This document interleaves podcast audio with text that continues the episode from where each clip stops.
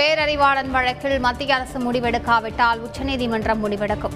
ஆளுநருக்கான அதிகாரம் குறித்து முடிவெடுக்க உள்ளதாகவும் நீதிபதிகள் கருத்து.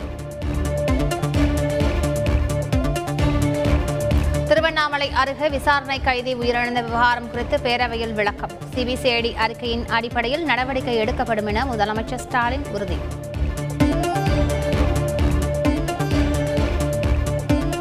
ஒன்று முதல் ஒன்பதாம் வகுப்பு வரை பயிலும் மாணவர்கள் தேர்வு இல்லாத நாட்களில் பள்ளிக்கு வர தேவையில்லை. பள்ளி கல்வித்துறை அமைச்சர் அன்பில் மகேஷ் தகவல்.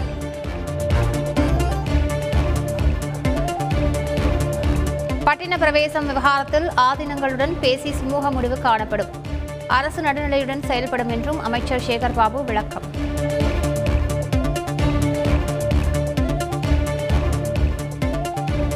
மதுரை மருத்துவக் கல்லூரி டீனாக இருந்த ரத்தினவேல் மீண்டும் அதே பணியில் நியமனம். சமஸ்கிருத உறுதிமொழி சர்ச்சையில் சிக்கிய நிலையில் அமைச்சர் மா. சுப்பிரமணியன் தகவல். சென்னையில் மாநகர பேருந்துகளின் இயக்கங்களை கண்டறிய புதிய செயலி அறிமுகம் செய்து வைத்தார் போக்குவரத்து துறை அமைச்சர் சிவசங்கர்.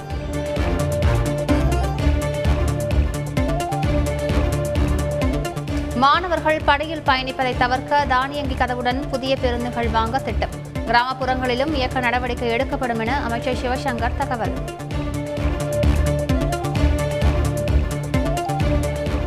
தமிழகத்தில் நாளை பனிரெண்டாம் வகுப்பு பொதுத் தேர்வு தொடங்குகிறது. மாணவர்களுக்கான வழிகாட்டு நெறிமுறைகளை வெளியிட்டது பள்ளிக் கல்வித்துறை. இந்தியாவிற்கு வர முயன்றதாக இலங்கை தமிழர்கள் பதினான்கு பேர் கைது. மன்னார் காவல்துறையிடம் ஒப்படைப்பு.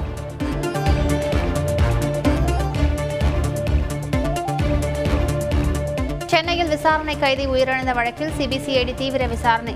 காவல் ஆய்வாளர் செந்தில்குமார் நேரில் ஆஜராகி விளக்கம். சாத்தூர் அருகே பட்டாசு ஆலையில் வெடி விபத்து. தீயில் கருகி தொழிலாளி உயிரிழப்பு.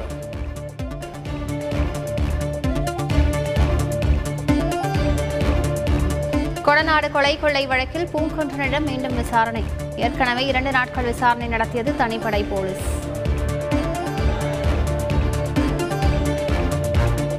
வணிகர் தினத்தை ஒட்டி கடைகளுக்கு நாளை விடுமுறை அறிவிப்பு. சென்னை கோயம்பேடு சந்தையில் பழங்கள் காய்கறிகள் விலை அதிகரிப்பு.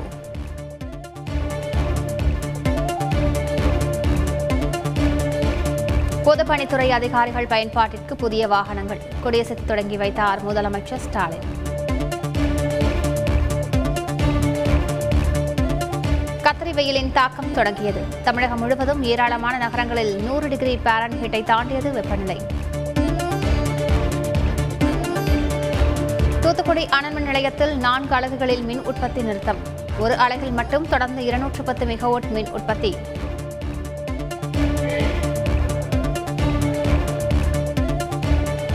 ஹைதராபாத்தில் பலத்த காற்றுடன் பெய்த கனமழை. வெள்ளத்தில் சிக்கிய மக்கள் ரப்பர் படகுகள் மூலம் மீட்பு.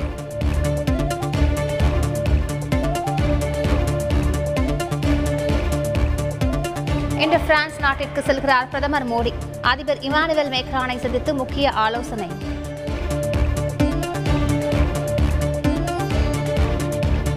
ஒலிபெருக்கி விவகாரத்தால் மும்பையில் பலத்த போலீஸ் பாதுகாப்பு. ராஜ் தாக்கரே கட்சி அலுவலகத்தில் ஒலிபெருக்கிகள் பறிமுதல்.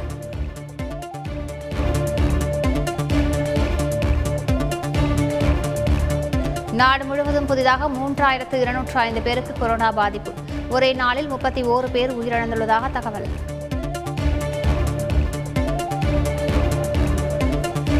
இலங்கையில் நிலவும் பொருளாதார நெருக்கடியை சரி செய்ய இரண்டு ஆண்டுகள் தேவைப்படும். இலங்கை நாடாளுமன்றத்தில் நிதியமைச்சர் அலி சஃப்ரி பேச்சு.